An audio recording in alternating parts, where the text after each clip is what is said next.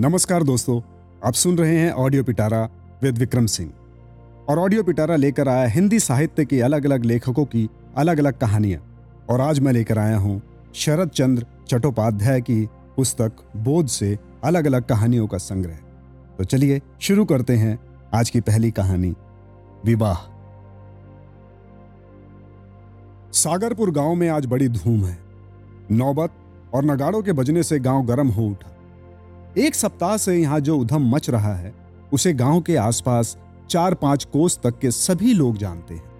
इस राजसूय यज्ञ में ढोल नगाड़ों का ऐसा एकत्र समावेश, शहनाई वालों का ऐसा आदर्श ऐसा आदर्श, एक के भाव, कांसे के बाजों का ऐसा प्रकांड विक्रम दिखाई दिया कि इस गाँव के लोगों ने इससे पहले ऐसा उपद्रव कभी नहीं देखा था।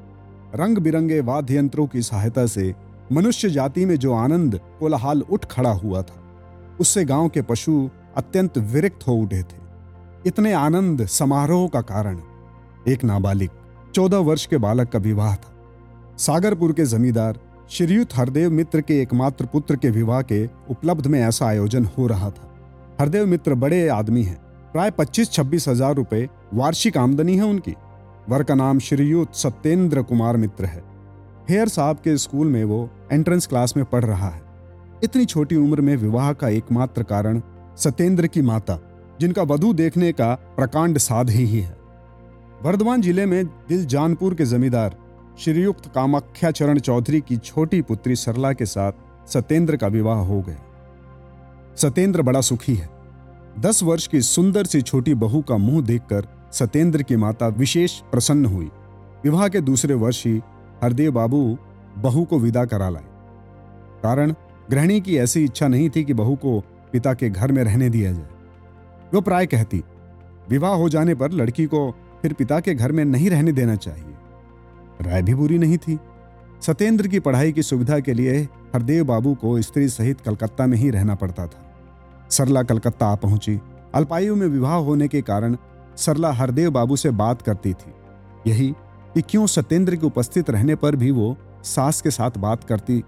सास को इससे आनंद के अतिरिक्त दुख नहीं होता था। कुछ दिन पश्चात कामाख्या बाबू सरला को एक बार घर ले गए। उसके दो एक दिन बाद सत्येंद्र एक दिन रुष्ट होकर बोला, किताबों में धूल भर गई है, दवात की स्याही सूख गई है। ऐसा कोई आदमी नहीं है जो इन चीज़ों को देखे? माँ बात समझ गई। हरदेव बाबू के कान में भी पड़ी। उन्होंने हंसकर बहू को बुलावा भेजा। लिखा हमारे घर में बड़ा उपद्रव उठ खड़ा हुआ है। बहू के आए बिना नहीं रुकेगा। अस्तु बहू को भेज दीजिए। सरला फिर आ गई। सत्येंद्र के छोटे मोटे कामों को वो करती पुस्तकों को झाड़ पोछ कर सजा कर रखती।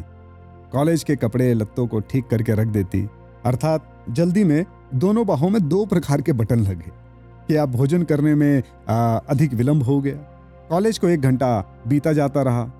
एक पाँव में कारपेट और दूसरे पाँव में वार्निश किया हुआ जूता। वो ना पहन डाले। उजले साफ़ कोट पर धोबी के घर जाने वाली चादर जुल्म ना कर बैठे।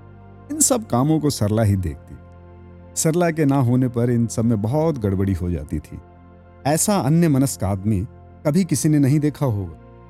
ये सब काम सरला के अतिरिक्त अन्य किसी से नहीं हो सकते थे। और होने पर भी सत्येंद्र को पसंद नहीं आ सकते थे। अंतः सब कामें सरला ही करती। ऐसी ही इंटरेस्टिंग किताबें कुछ बेहतरीन आवाजों में। सुनिए सिर्फ़ ऑडियो पिटारा पर।